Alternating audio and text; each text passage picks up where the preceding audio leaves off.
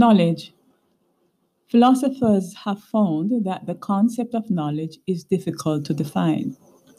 Plato defined knowledge as justified true belief.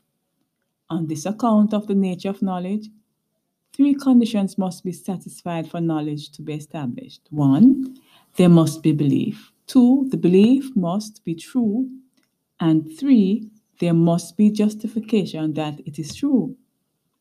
Hence, a belief remains merely a belief until it is validated as being factual.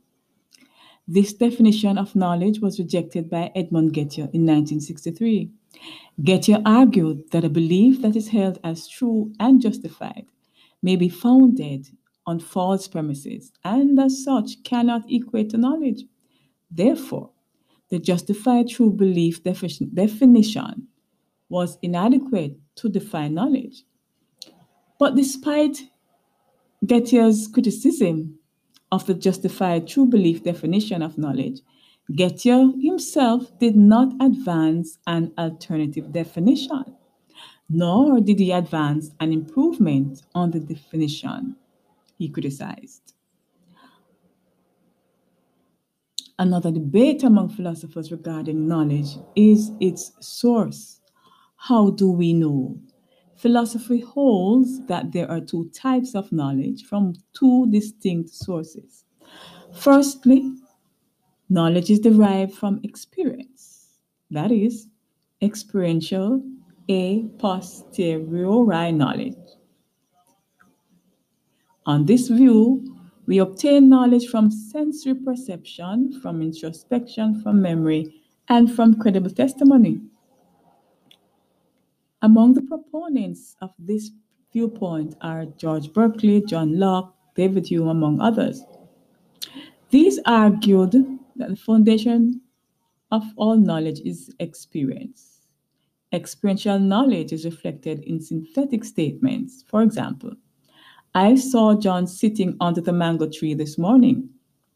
This statement is synthetic as its truth is contingent on what happens around it.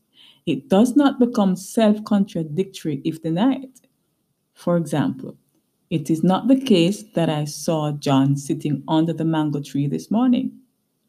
This statement does not contradict itself, as it is possible that I saw someone else under the mango tree who I thought was John.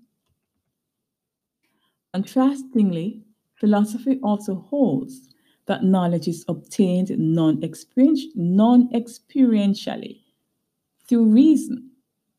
Descartes, Spinoza, and Leibniz are advocates of this tradition. They allow that genuine knowledge is gained through rational insight rather than experience.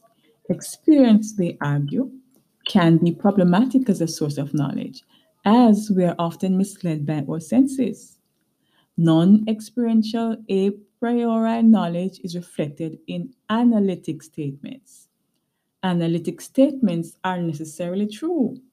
That is, they remain true regardless of what happens around them, and therefore they become self contradictory when denied. For example, the statement, all unmarried men are bachelors, is an analytic statement. Its truth is entailed in the definition of its terms.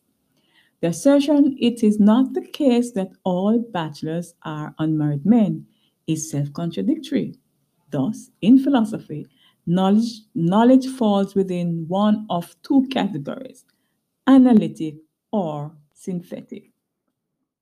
Philosophy recognizes three types of knowledge propositional knowledge, knowledge how, and knowledge by acquaintance, but its focus is propositional knowledge. Propositional knowledge makes a claim that something is the case. For example, my pet bird Baron has one eye.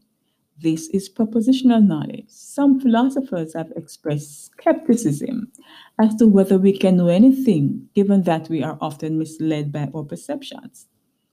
A straight stick appears crooked when standing in water. The appearance of water on the road turns out to be a mirage. What then can we know for certain?